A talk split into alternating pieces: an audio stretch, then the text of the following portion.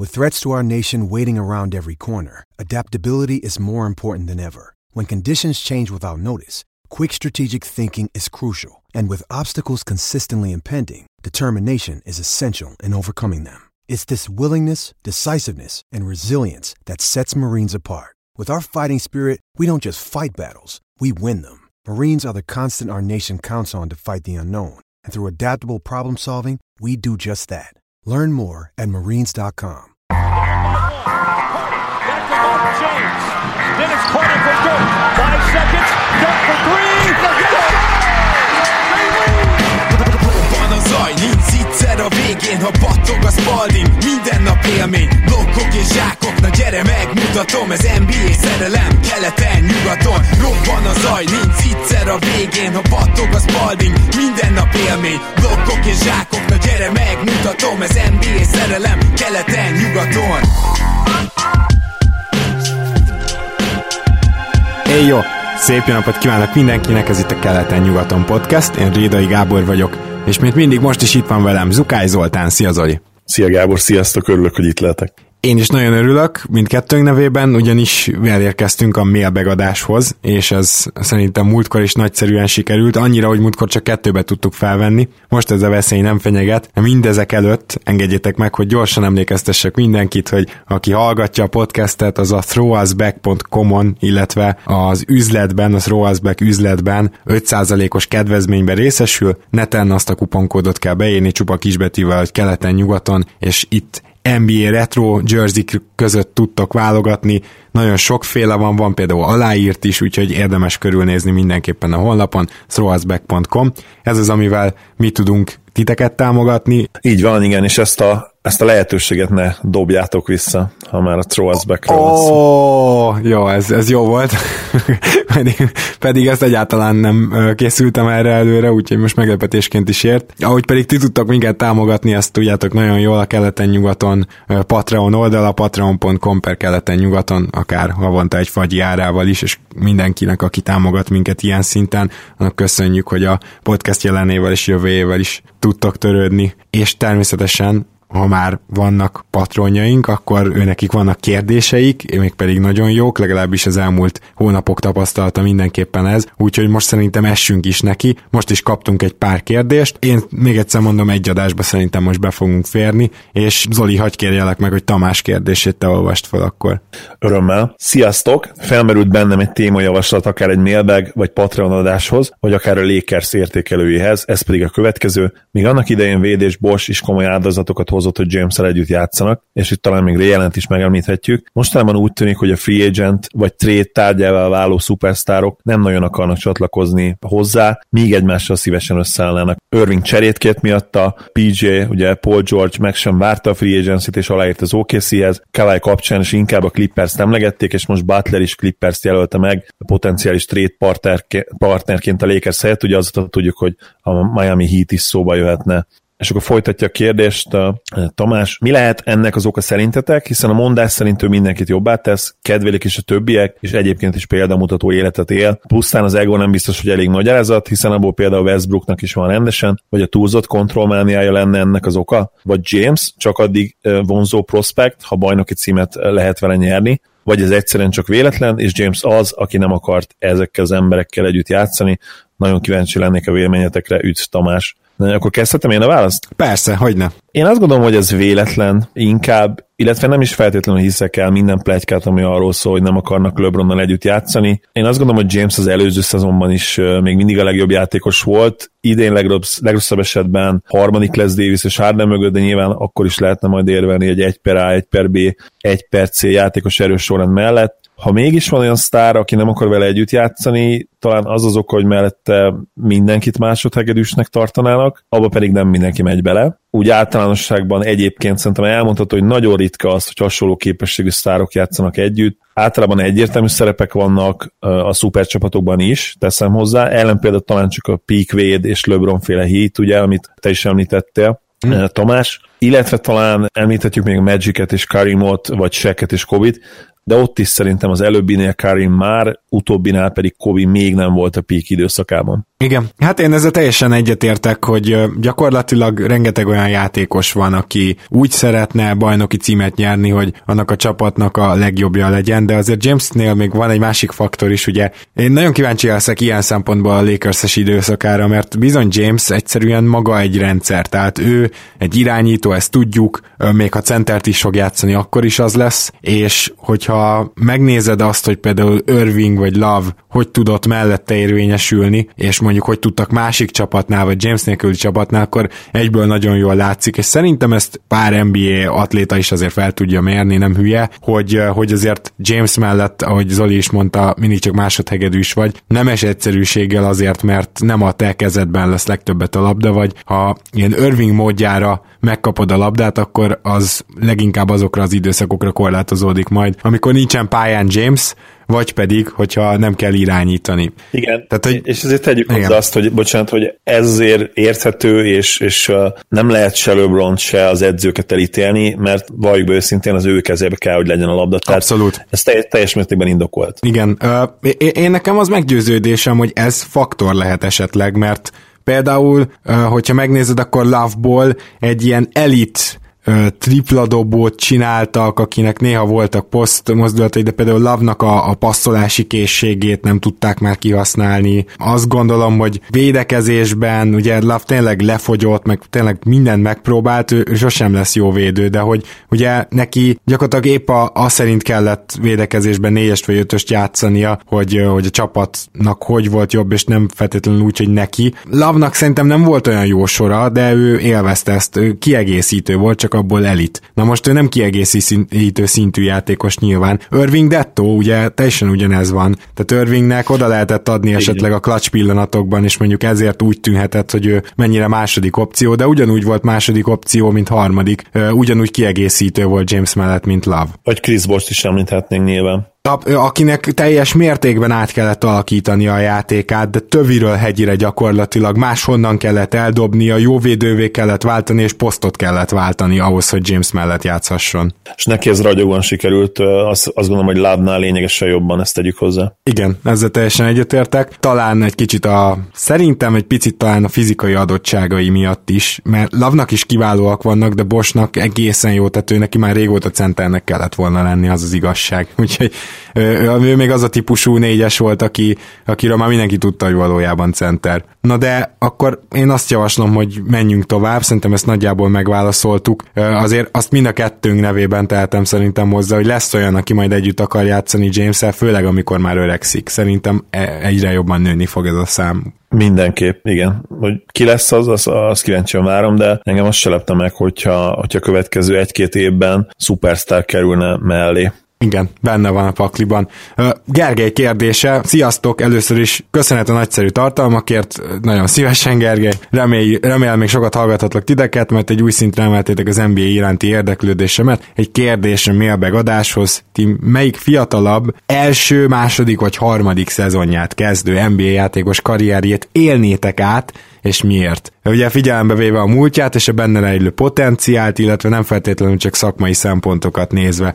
Köszi, és csak így tovább, Gergő. Bocsánat, kis kiegészítés, azt írta, hogy köszöni, hogy új szintre emeltük az NBA iránti lelkesedését, nem érdeklődését.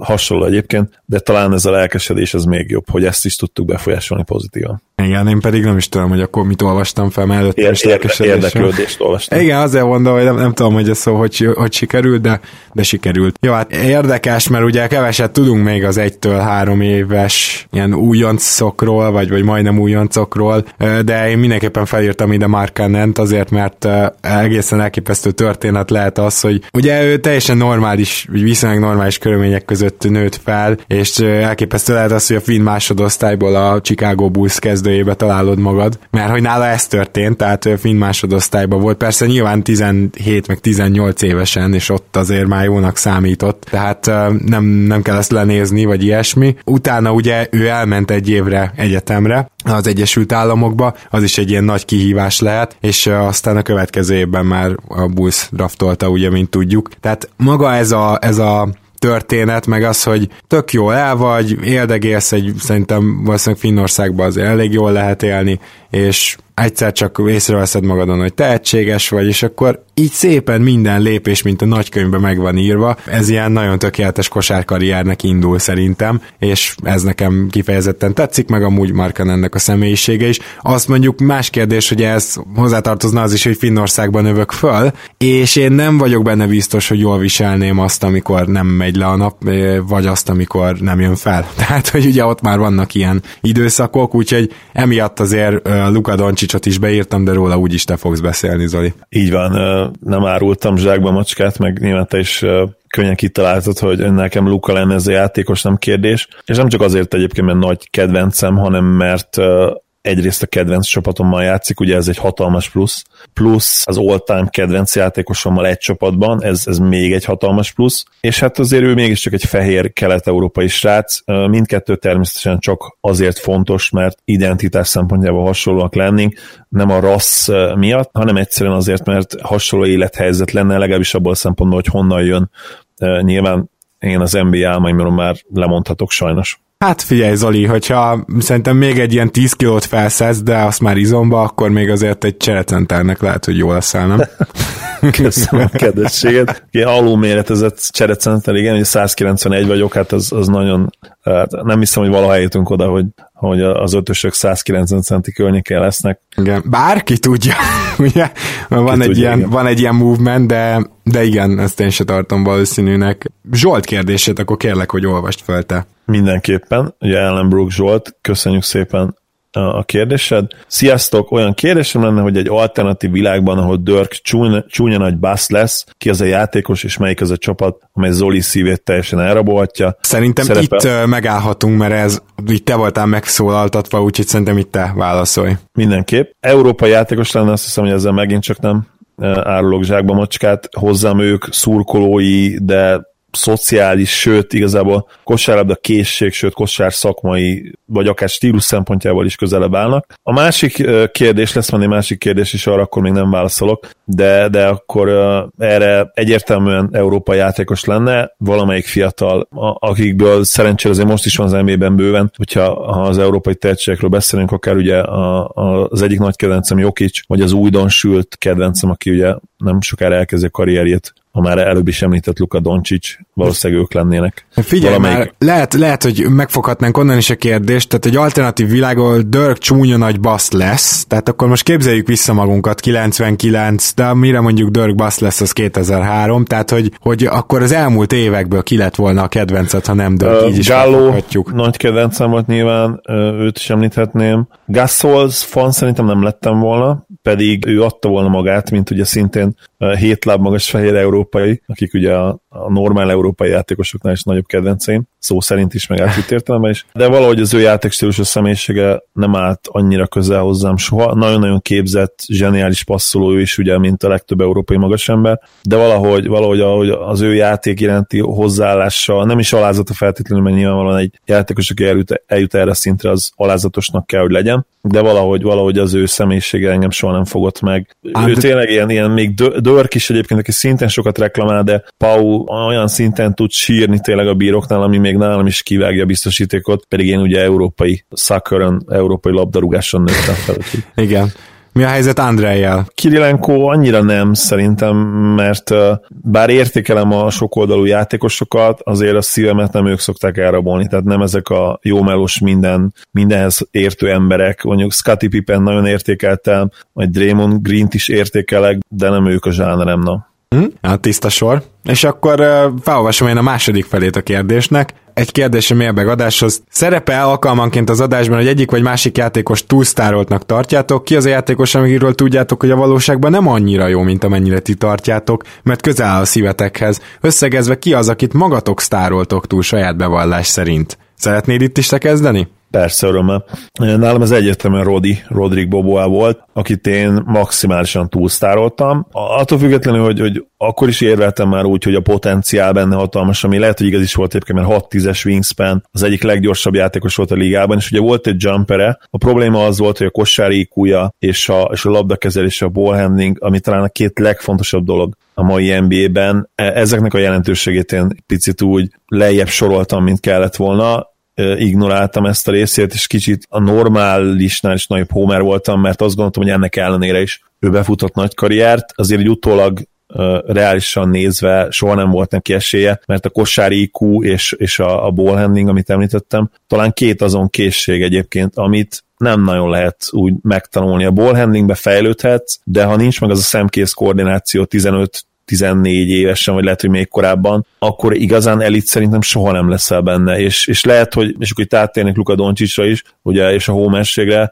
hogy nála szerintem pont ezért lesz az, hogy, hogy ő ténylegesen jó karriert fog befutni, mert nála a kosárikó és a ball handling, az pont mind a kettő a csillagos eget verdesi, és hiába messze nem olyan jó atléta, mint Rodi, sokkal jobb kosárlabda játékos a, a szónak a, a legnemesebb értelmében. Szóval mindenképpen Rodi. Egyébként én azt gondolom, hogy, hogy képivel vagy Jokicsal kapcsolatban nem teszem ezt meg, hogy sokkal magasabbra értékelem őket, mint amilyenek. Egyébként nyilván hatalmas kedvenceim, de szerintem reálisan értékelem őket, ahogy, ahogy szerintem, vagy remélem, hogy Lukát is reálisan fogom értékelni. De kis, kis védőbeszédet hadd mondjak, mert tudom, hogy vannak nézőhallgatóink, akik nem értenek ezzel egyet, akik szerint nagy homer vagyok, de szerintem egyértelmű elválasztható nálam a humor tényleges véleménytől, amikor a homerségről beszélek. Nagyon sokat szoktam viccelni azzal, hogy, hogy ebben vagy abban a játékosban szerelmes vagyok, meg hogy nincsenek hibáik, meg ugye felnagyítom szándékosan ezt, a, ezt az aspektusát, de például, hogyha képiről beszélek, inkább mindig a potenciált dicsérem benne. Szerintem is soha nem állítottam például azt, hogy ő top 20-as játékos, Jokic a 10-13. hely közé sorolom az NBA-ben, szerintem teljes joggal, és nem kevés empirikus és tényleges bizonyíték is van erre, én azt gondolom, amit nem csak tőlem hallhatnak nézőhallgatóink, hanem több kinti szakértőtől is, de itthon is egyébként vannak rajtam kívül azt gondolom olyanok szép számmal, akiknek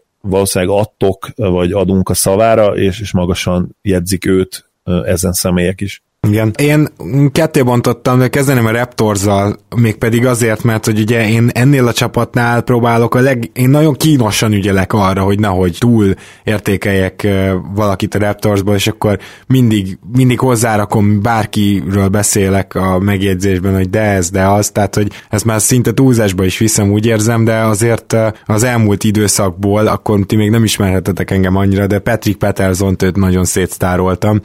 Az azért volt, mert egyszerűen ilyen hatékonyságbomba volt a padról, de sose láttam be azt, hogy amint nagyobb szerephez jut, azzal már nem bír el. És nálam általában itt jönnek a problémák. Jelen... Ez amúgy tipikus, bocsánat, hogy közelök, és ez nálam is hívott Rodival kapcsolatban is, és ez egyébként nagyon-nagyon tipikus úgy, úgy a, a szurkolókra, én, úgy érzem a kinti fórumokat is olvasgatva, ez nagyon sűrűn feljön ez, hogy, hogy valaki epizód szerepben kiváló, és, és olyan potenciát mutat meg, amiről, amiről áradoznak, áradozunk, de de nagyobb szerep egyszerűen nem lenne képes Igen. ugyanarra a. Úgyhogy készültek fel ebben az évben azért Ananubia és Siakam szerintem említésre kerül majd egy párszor, és nyilván azért belül, belőlük sokkal jobban bele tudom látni a potenciált, mivel tényleg az összes Raptors meccset ugye megnézem. Tehát ennyit bevállalok, hogy velük kapcsolatban szerintem kicsit Homer vagyok leszek, illetve Gordon Hayward, ezen sokat gondolkoztam, szóval ugye őt én egy kiváló szezon után behelyeztem a top 15-ös Pantheonba, 15 legjobb játékos közé, vagy, vagy maximum 20, tehát 15-20, és könnyen lehet, hogy igazam van, és könnyen lehet, hogy ez van, de ö, nagyon sajnálom, hogy nem tudott tavaly játszani, mert így nem derült ki, és most meg a sérülés, rozsdás lesz. A lényeg az, hogy ez is egy másik jelenség, hogy ha azt látom, hogy viszonylag folyamatosan fejlődik egy játékos, akkor egy utolsó nagyon jól sikerült szezont, egy időszakra visszanézve, annak a játékosnak tekintek. Na most erre vannak ellenpéldák is. Tehát van olyan, amikor egy játékos fejlődik, fejlődik, van egy kiugró szezon, és aztán visszaesik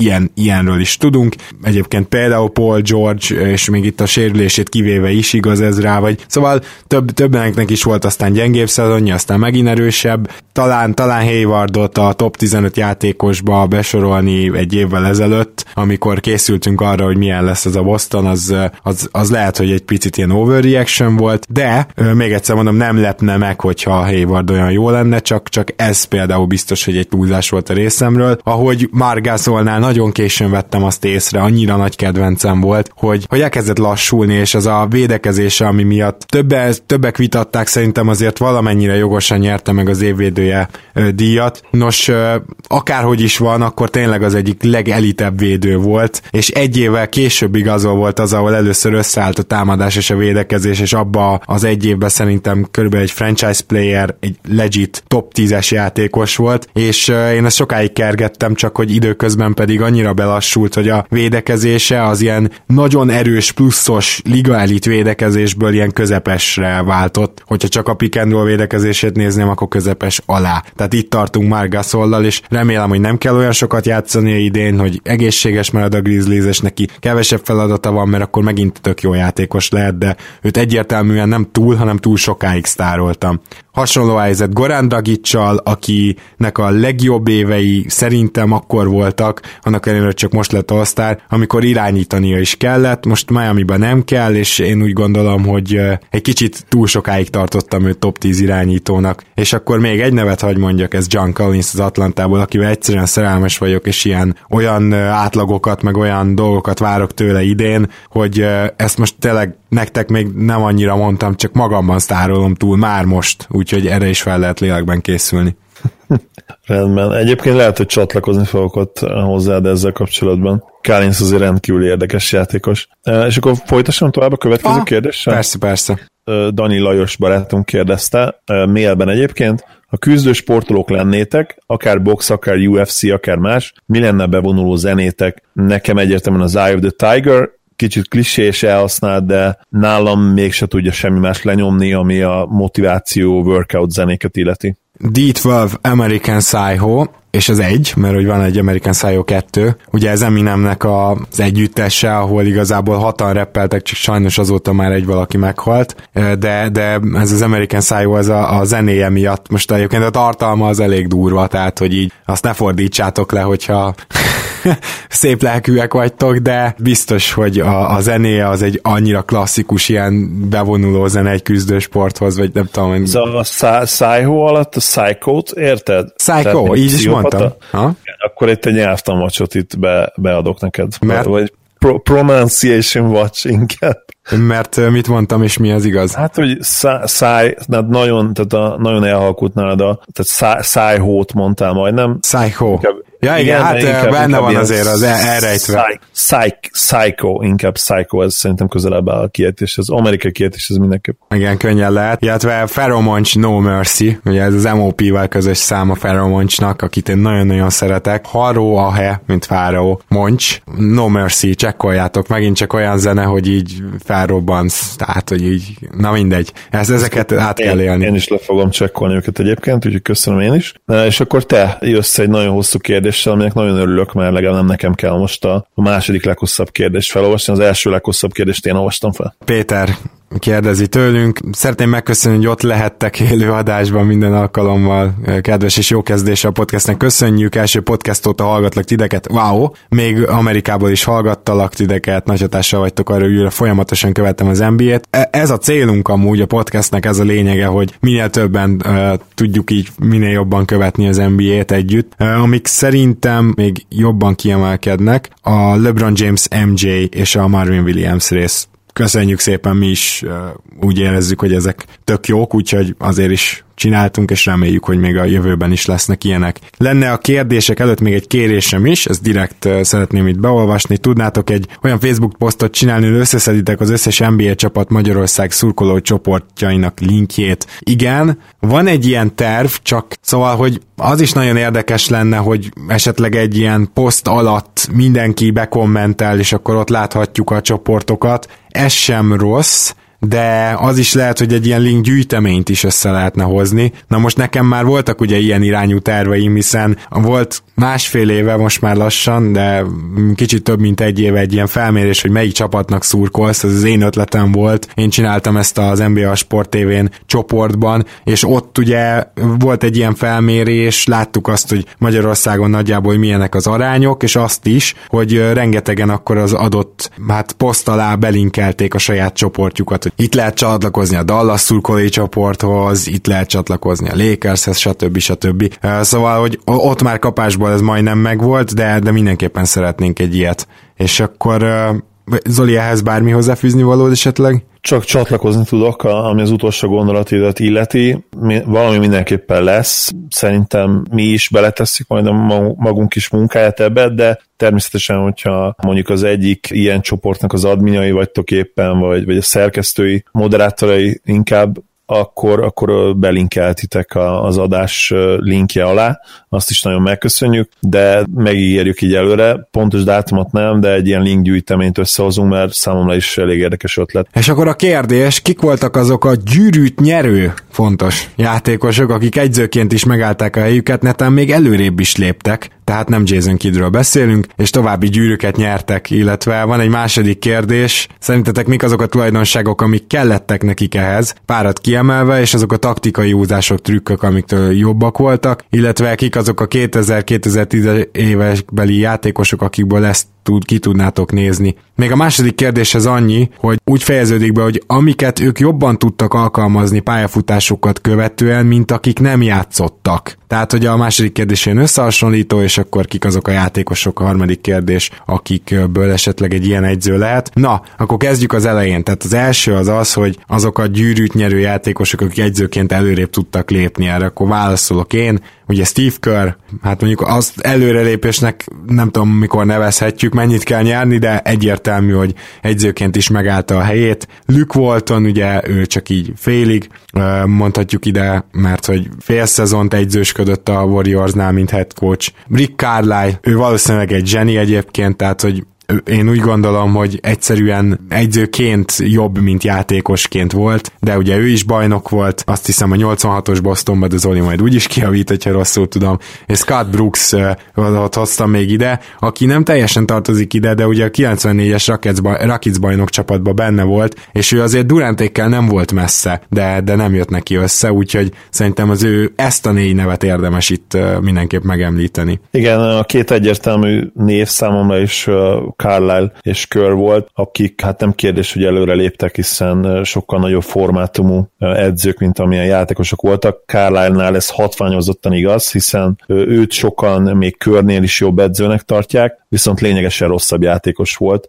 mint Steve. Ugye Steve körről tudni kell, hogy ő egy egészen kiemelkedő roleplayer volt a, a bajnoki címet nyerő Bullsokban, most konkrétan, konkrétan nem emlékszem, talán három gárdában is. Aztán bár a Spursnél sokkal kisebb szerepe volt, de ugye velük is nyert egy bajnoki címet, összesen azt hiszem négy gyűrűje van, és bár, ahogy mondtam, a Spursnél nem volt akkor a szerepe, de volt egy nagyon nagy finals meccse. Ha jól emlékszem, talán a, pont az a meccse, amelyikkel megnyerték, és talán öt, öt tripla környéken dobott azon a meccsen, vagy négyet biztosan meg lehet találni YouTube-on. Ha, ha nem volt teljesen pontos, amit mondtam, akkor elnézést, de szerintem nagyjából jól mondtam. Carlisle egyébként 86-ban valóban, ahogy mondtad, bajnoki címet nyert a Celtics-el, 85-ben és 87-ben is döntőbe jutott, de ott ugye kikaptak a lakers és tényleg Carlisle ilyen két pontos NBA játékos volt, úgyhogy hát ő, ő egyértelműen előrelépett. Igen, és akkor ennek fényében érdemes a második kérdés is nézni, tehát ugye az arra hegyezte ki, hogy, hogy mi, mik azok, amikkel ők előrébb jutnak, mint azok, akik esetleg nem játszottak, főleg gondolom meg nem nyertek bajnoki címet az NBA-ben, mint akik nem játszottak volna. Hát én, én azt gondolom, hogy lehet, hogy vannak olyan öltözőbeli dinamikák, amiket egy egyző sokkal jobban ért, hogyha korábban ő is játszott, és lehet, hogy akkor ilyen szempontból még nagyobb előnye az NBA-be játszott. De én egyáltalán nem hiszem el azt, hogy ne lehetne egy tényleg videós elemzőből is egy kiváló egyző, vagy nem tudom, tehát hogy az nem árt, hogyha korábban is a kosárlabda volt a mindene, játszott is, meg már korán elkezdett mondjuk egyzősködni, kicsiket egyzeni 22 évesen, hasonlókra gondolok, tehát hogy lehet, hogy ezek mind-mind jól jönnek, de én nem gondolom azt, hogy a bajnoki pedigré, amit 80-as években összeszedtél, az, az talán mentálisan jól jöhet, de rengeteg olyan egyző van, aki nem volt bajnok, mégis mentálisan az egyik legmotiválóbb, akármilyen sportból tudok példát hozni gyakorlatilag. Tehát csak azt akarom mondani, hogy, hogy én nem érzem azt, hogy nekik az lett volna az előnyük, a nagy előnyük, amiért előrébb léptek, hogy ők korábban az NBA-ben játszottak, netántán bajnoki címet szereztek, hanem az volt az a nagy előnyük, hogy nyitottak és rohadt okosak. Ez, ezt a kettőt tudom ki, ki, kiemelni maximálisan egyetértek. Az NBA tapasztalat, játékosként NBA tapasztalat szerintem nem azt mondom, hogy, hogy lényegtelen, de biztosan másodlagos. Viszont azt szerintem fontos, hogy, hogy játszd a sportágat, és értsd és szeresd a, a sportágat. Lehet hogy, lehet, hogy én vagyok alul informált, de én nem tudok Mourinho féle sztoriról az NBA-ből. Tehát akár egy Brad Stevens is, akár mondjuk ki az, aki, aki nagyon jó edző, de nem volt soha NBA játékos. Most Snyder. nem eszembe. Queen, Queen Snyder se volt szerintem NBA Igen, játékos.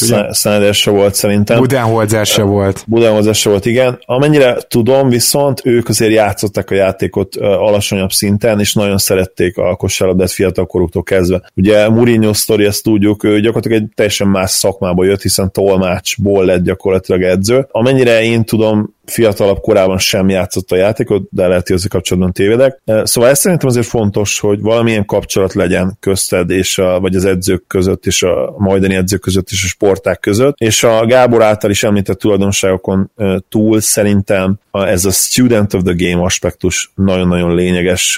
Véleményem szerint nem csak a jó pap, de a jó edző is holtáig tanul. Nagyon fontos, hogy tényleg szeresse a játékot, és próbáljon rájönni a játék legapróbb rejtelmeire is, is, és tényleg soha ne érezze azt, hogy ő mindent tud. És ez kapcsolódik az empátiához is. Én azt gondolom, hogy, hogy az empátia is nagyon fontos, a jó edzők szerintem kellően empatikusak, és egy harmadik dolgot is mondanék, a kombinatív logika. Én azt gondolom, hogy egyáltalán nem kell okosnak, sőt tanultnak sem lenni egy edzőnek, nem sőt, mert ugye a tanultság az, az még kevésbé fontos, mint mondjuk a, az okosság, az intelligencia, de ami nagyon fontos, az is egyértelműen fontos, azt szerintem a kombinatív gondolkodás, a, a kombinatív intelligencia, amit el kell tudnia sajátítani egy edzőnek, illetve kell tudnia fejlődni benne. Igen, és ezzel kiválóan átvezetted egyébként a harmadik kérdésre a dolgokat, ahol ugye azt kérdezi, kik azok a 2010, 2000 2000-es évek, 2010-es években játszójátékosok, akik itt szóba kerülhetnének, és én szó szerint azt írtam fel, hogy a Student of the Game beállítású játékosok, mint Rondo, mint Kobi, mint LeBron. Az más kérdés, hogy LeBron megmondta, hogy nem akar egyző lenni. Kobiról nem vagyok meggyőződve, bár mint ha ő is nyilatkozott volna valami hasonlót, de... Ő, lehet, ő is akar edző lenni, ő is ő Na hát Rondo pedig egy olyan személyiség, akitől a jóisten mentse meg bármelyik csapatot, de belőlük jó egyző lenne, abba biztos vagyok szakmai szempontból. Na most ugye azt kell, hogy találkozz találkozzon, a szakmai szempont azzal, meg a, meg a nyerni akarás, meg a mentális hát felkészítő képesség úgymond, ami nyilván Kobinak már megmutatkozott például a pályafutása alatt is, és a csapattársai az edzésen nem mertek lazán sprintelni mellette, meg hasonlók, mert akkor egyből kapták az ívet. Úgyhogy az kellene, hogy ez is találkozzon, és találkozzon az a mentalitás, amivel elviselhető egy ember. És egyébként szinte minden területen igaz, hogy annak a te, az adott területnek a zsenie az általában nem annyira elviselhető. Tehát gyak, gyakoribb az, hogy nem elviselhető, mint az, hogy mindenkivel jóba van és erre vannak kivételek, mint Roger. Ő sincs mindenkivel jobban, de abszolút nem az elviselhetetlen kategória. Ugyanakkor rengeteg olyan példát tudnánk mondani, aki, aki különc, aki tényleg most sakból Bobby Fischer jut eszembe, aki egészen elképesztő dolgokat csinált meg, annyira, annyira tényleg különc volt. Szóval igen, kéne olyan játékos, akinél ez mindegybe van, és én most nem tudok ilyet mondani az elmúlt évekből, de például, hogyha Larry visszavonul, őról azt gondolom, hogy szuper egyző lesz, és a már visszavonult játékosok közül is voltak azért ilyen Student of the Game-ek, tehát Duncan is egy kicsit az volt, Garnett meg nagyon, úgyhogy ő kettőjükről sem zárnám ki például, mert nekik is megvan az IQ is, hát főleg Duncannek, csak hát nem tudom, hogy ő mennyire egyzőtípus, meg kicsit halk. Én igudalából abszolút kinézném. Szerintem Ú, az ő, jó, az jó. Kar- karizmatikus jó edző lehetne. Ugye Baska ki lenne a legjobb elnök kérdésére kör egyből őt mondta. Úgyhogy azért ez is szerintem jó jel. Én Nashből is nagyon kinézném. Ugye a eredeti kérdés úgy volt talán, hogy akik bajnoki címet nyertek. De nem, az egy másik, az még a másik kérdés volt. Tehát akkor én mondanám Steve Nash is egyértelműen. Ő szintén karizmatikus, humoros, szerintem ő ilyen tipikus players coach lenne, amellett, hogy nyilván a, a tekintélye is hihetetlen lenne. Dörgből szerintem speciál nem lenne jó edző. Nem biztos, hogy meg tudnám indokolni azt, hogy miért. Ez inkább ilyen első gondolat, ha, ha már akkor ugye a kedvenc játékosomat is említsük meg. Kicsit ő, ő, nem tudom, tehát ő máshogy leader, tehát ő nem ez a fajta ilyen apa karakter, vagy nem, nem tudom, amit az egyzőhöz társítasz, az nem Dirk, szerintem valahol itt lehet megfogni. Igen, Plusz uh, Dörtnek egyébként van egy ilyen kicsit ilyen, nem azt mondom, hogy ilyen kegyetlen oldala, de ő szerintem nem az a nem az az empatikus játékos feltétlenül, aki, aki mindig felkarolja a fiatalokat, amellett, hogy persze segít, uh, ahol tud, és, és mindig, mindig jó dolgokat nyilatkozik, de, de van egy ilyen kicsit ilyen fanyarú humora is van, kicsit a hozzáállása negatív, ezt már ő maga is sokszor mondta, hogy a németekre jellemző negativitás az, az rá is igaz, úgyhogy uh, szerintem ő, ő nem lenne annyira jó edző. Hm? Jó, és akkor van egy plusz kérdésünk, és nekem ez baromira tetszett. Igaz, hogy a nagyon régieket nem álltam neki összegyűjteni, mert egyszerűen, hogy is mondjam, csak akkor, akkor kicsit gyakoribbak voltak a korszakváltások, de a következőképpen hangzik. Kik azok az egyzők, akinek hatására új korszakok jöhettek létre? Például pop, kör, stb. és miért? Köszi itt, tehát én azt mondanám, hogy így a 80-as évek előttről Red Auerbachot szeretném megemlíteni, azért, mert róla tudok egymást, viszont nem akarom azt állítani, hogy nem volt ott még 6-7 korszakváltó egyző, de tehát még nagyon alakult a liga, remélem, remélem, hogy egyszer arra is sort kerítettünk, hogy az akkori egyzők után is tudok kutatni, minden esetre ugye Auerbach például ilyen ezer színű egyző volt, és elég sokáig is volt, tehát több, több, évtizeden át volt gyakorlatilag egyző, úgyhogy ő az első, és olyan, ami kifejezetten a nevéhez fűződik, ilyen rendszerszerűen nincsen, de kicsit olyan volt, mint Popovics, hogy gyakorlatilag mindent tudott a csapataival játszatni, és őt követte gyakorlatilag az első ilyen modern nemnek tekinthető korszakos találmány, Phil Jackson és a, a háromszög támadás, mert hogy Jackson ez egy már valamennyire létező rendszert ott tökélyre fejlesztett, és az ISO... Tex, Tex Winter volt az eredeti uh, szülőatja ennek, ha jól tudom. Így van, így van, így van, és ugye nem, nem csak, hogy tökélyre fejlesztette, hanem az ISO korszak ennek mentén alakult ki, és az egész ISO korszaknak a kulcsjátéka volt ez a háromszög, amit nagyon nehéz volt csinálni, és nem is tudott mindenki megcsinálni. Aztán utána jött változás, szabályváltoztatások, és szerintem a legelső, aki ezt valamennyire kihasználta, az a Detroit Pistons volt, de én most ott nem szeretném, azt hiszem Larry volt a vezető, de nem szeretném őt méltatni, mert úgy gondolom, hogy ott azért sikerült ezt a tökéletes védekezést összerakni, mert megvoltak rá a játékosok. Nyilván kellett hozzá egy egyző is, de például ma már nem tudnád megcsinálni azt, hogy a betöréseket befele tereled, hát elképzelem, hogy Harden befele tereled. Értem, hogy Wallace meg uh, Wallace bent vár, de hát Harden már ki tudna passzolni, tehát itt már nem lenne az, hogy nem lenne egy üresen álló tripla dobó. Egy Houston, egy, sőt minden második csapat megcsinálhatná ma már azt egy ilyen védekezés ellen, hogy öt tripla dobóval feláll. Szóval akkor, akkor a körülmények is egybeestek, és a játékosok is. És aztán a korszakváltó, igazi nagy korszakváltó egyző az Mike D'Antoni volt, aki a Seven Secondor lesz Sanzal elindította a ligát, bepöccentette egy olyan irányba, ahol a hatékonyságot, a hatékony támadást évről évre növelni tudta gyakorlatilag az egész NBA, és akkor ennek a gyümölcseit is learatva jött létre 2014-ben. Hát először is kezdjük akkor ezt a 2014-es és ez Popovics, ugye, és a Beautiful Game, az a fantasztikus passzjáték, ami úgy gondolom, hogy a, az EU, legszebb európai és legszebb amerikai játékokat, mint ha össze, ötvözted volna, és abból jött létre az a Spurs támadó rendszer, illetve itt ezekből az évekből említeném meg azt, hogy Spolstra Miami-val gyakorlatilag megalapította a ma már szinte természetesnek található védekezést, a modern switching defense, tehát mindenképpen Spolstrának a, az érdemei illetve az ő segédegyzőjének, segédegyzőinek, tehát például Fitzdale-nek, ha már itt tartunk,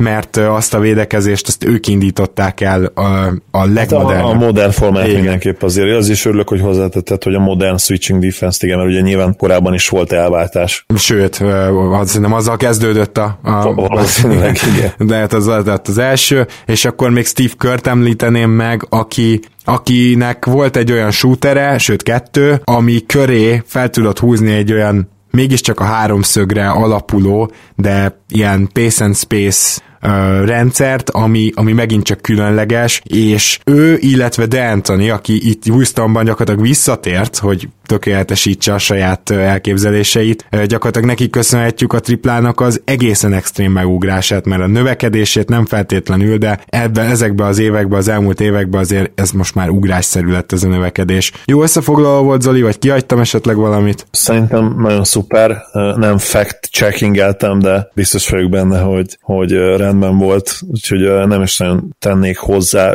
sok mindent, annyit talán, hogy ahogy haladunk majd előre az időben, nyilván egyre nehezebb lesz feltalálni a spanyol viaszt. Nem is nagyon várom azt, hogy ez meg fog történni a következő évtizedekben. Ádám kérdezi, nagyon köszönöm én is a színvonalas adásokat. Szerintetek van esély arra, hogy 3-5 éven belül lesz a magyar NBA prospekt a horizonton? Mi hiányzik ahhoz, hogy több fiatal jusson el a legalább a lehetőségig, hogy bizonyítson mondjuk egy Summer League-ben? Köszi előre is, Ádám. Itt csak gyorsan át fogom neked passzolni, mert hogy három dolgot lehet szerintem erről elmondani, mármint három irányból megközelíteni. Az egyik az, hogy milyen lehetőségek vannak kijutni ösztöndíjjal. Ez a, a te terepet, hiszen gyakorlatilag ez a munkád, úgyhogy erre én nem akarok reagálni. A másik a magyar képzés. Én nem szeretnék erre se reagálni, hogy most rossz jó, vagy mi a rossz benne, mi a jó. Az biztos, hogy a jó szakemberekből minél több lenne, akkor nyilván azért magasabb színvonalú lenne az utánpótlás képzés, de, de a, ami nekem inkább csak a saját logikámmal is uh, ide tartozik az az, hogy ugye kevesen vagyunk, 10 millióan, és ebből a 10 millióból az ilyen negyedik, ötödik választás a kosárlabda. Nem feltétlenül az első háromba van benne. Éppen ezért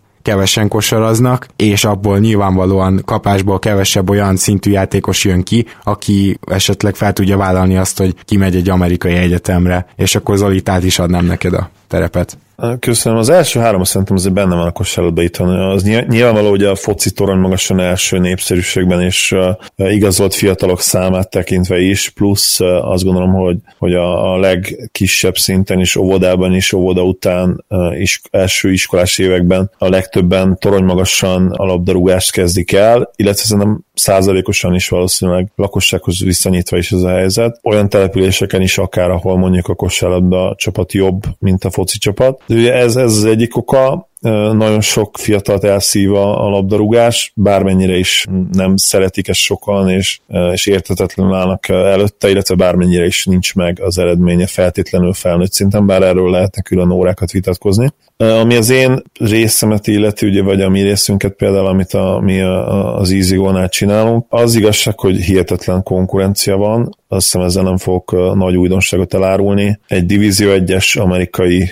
csapatba férfi vonalon, mert ugye ezt, ezt is fontos kiemelni, hogy alapban nagyon nagy a, a konkurencia, és a lány kosárlabdázóinak is nagyon nehéz dolga van Divízió 1-be teljes ösztöndíjat kapni, vagy ami egyébként csak, csak teljes ösztöndíj van Divízió 1-be kosárlabdában, ez is egy érdekes dolog, tehát ha ott ösztöndíjat kapsz, akkor gyakorlatilag meg is kapod a teljeset. Szóval ez nagyon-nagyon nehéz, még a, még a lányoknál is, de a fiúknál még sokkal nehezebb, úgyhogy ez a legfontosabb és alapvető probléma, hogy borzasztó nagy a konkurencia. A másik pedig nyilván a képzés, és itt most nem is feltétlenül arra gondolok, hogy, hogy nincsenek hozzáértő kosárlabda edzők Magyarországon, hiszen biztos vagyok benne, hogy rengeteg hozzáértő edző van, Inkább az lehet a probléma, hogy nincs úgy megszervezve a, a hátország az utánpótlásnak, ahogy meg lehetne. Én azt gondolom, hogy, hogy akadémiákból lényegesen több kellene, hogy legyen. Ugye, ha például Amerikát említjük, ahol azt leszámítva, hogy nyilván egy 300 milliós országról beszélünk, ahol ráadásul a kultúrába is hasonló mondjuk Litvániához bele van égetve a kosárlabda, ugye, de rengeteg akadémia is van. Tehát, hogy gyakorlatilag kis túlzással szinte minden középiskolának van egy ilyen akadémiája is, és hihetetlen lehetőségek vannak azok számára, akik ezt a sportot akarják űzni. Ez nálunk nincsen meg itthon, és valószínűleg, ami például Litvániával szembeállítva is hiányzik, ami ugye egy három milliós ország, és mégis hát náluk a kosarlabda egy vallás, tehát nyilván a szenvedély hiányzik. Nálunk ugye messze nincsen szenvedélyes sport iránt sem, vízilabda iránt sem teszem hozzá, és nyilván akkor a kormányzati támogatás is gondolom hiányzik olyan szinten legalábbis, mint például ami Litvániában nyilván megvan, hiszen ott nem véletlenül tudnak annyi tehetséget kinevelni egy, egy nálunk is lényegesen kisebb lakosságból. Igen, tehát azért tegyük hozzá, hogy a kis országoknál egyszerűen nagyon nehéz állami támogatás nélkül, tehát üzleti modell csinálni 3 meg 10 milliós piacokon, mert jó, hogy a spanyolok már tudnak az NBA-hez, ha nem is hasonló, de annak mintájára egy üzletileg fenntartható kosárlabda ligát csinálni, de, de igen, szóval a, ugye, ugye a kisebb piac, az sajnos kevesebb hirdetőt jelent, meg kevesebb érdeklődést. Így van, és konkrétan válaszolva Ádám kérdésére, nem tudom, talán, talán lesz magyar prospekt, mindig van esély arra, hogy legyen egy magyar szuper tehetség, mert miért ne lehetne, és szerintem előbb-utóbb lesz elsőkörös pikkünk, sőt tovább megyek, szerintem lotteri választottunk is, de ha három, három és öt év az intervallum, amit megadtál, akkor azért nyilván jóval nagyobb esély van a nemre, mint az igenre. Még egyszer nagyon nagy konkurencia, és akkor még annyit én elárultok, hogy én mondjuk a magyar utánpótlás válogatott prospektek közül csak azokat ismerem meg nyilván, akikkel mi együtt dolgozunk, tehát nincsen rálátásom az egész utánpótlásra a talent szempontjából. Nekünk kevés férfi kosarasunk is van, több női kosaras van, ott a konkurencia nem annyira nagy, hogyha Amerikáról beszélünk, és most az egyetemi vonalról beszélünk nyilván, de ugye az sokszor az NBA előszobája. És azt is hozzátenném még, hogy például a mi szolgáltatásunk azoknak, azoknak igazán ideális, akik a tanulást is szeretnék folytatni, és ez pedig itt van nagyon nehéz, hogy, hogy tanulni Igen. is akar, és sportolni a legmagasabb szinten.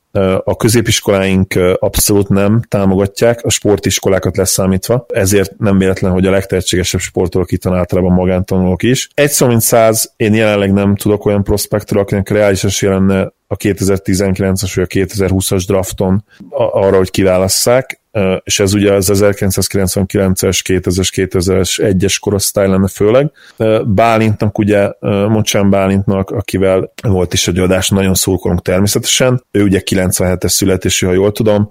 Nem tudom azt, hogy me- mekkora esélye van az NBA-re jelen pillanatban, nyilvánvalóan azt kell logikusan gondolnunk, hogy kevés, de természetesen nagyon szurkolunk neki. Talán a 2002 és 2005 között született srácoknál van nemzetközi szinten is kiugró tehetségünk. Én ezt a korosztályt abszolút nem ismerem, de ha ti tudtok ilyen játékosról, aki most 13, 14, 15 éves, és akár már egy spanyol csapat akadémiáján játszik, akkor nyugodtan írjátok be kommentbe, mert az ilyen játékosokat azért szerintem magyarként, meg, meg fanként is mi is nagyon szeretnénk követni, és, és reménykedni, álmodozni veletek együtt. A másik pedig, hogy ugye nem akartunk nagyon belemenni, hogy a magyar szakmával esetleg milyen bajok vannak, nincs erre akkora rálátásunk, hogy bármennyire is megszólaljunk, viszont én tudom, hogy több kosárlabda egy edző is hallgat minket, és hogyha mindenféle vádaskodás, meg meg hogy is mondjam csak, sárdobálás nélkül esetleg le akarná írni a véleményét, akkor most kedves egyzők direkt hozzátok szólok, hogyha van véleményetek, nyugodtan írjátok, hogy mi az, ami miatt esetleg kevesebb magyar tehetség termelődik ki, vagy egyáltalán ez nem is igaz, hogyha ilyen jellegű véleményetek van, akkor nyugodtan írjátok oda kommentben a poszt alá.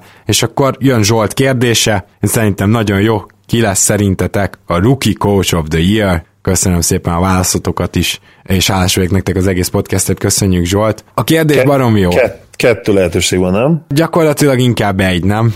Tehát, hogy én, én nagy... tudom, hogy kettő, mert ugye két újonc head coach, tehát főedző lesz, Igor Kokoskov és Lloyd Pierce.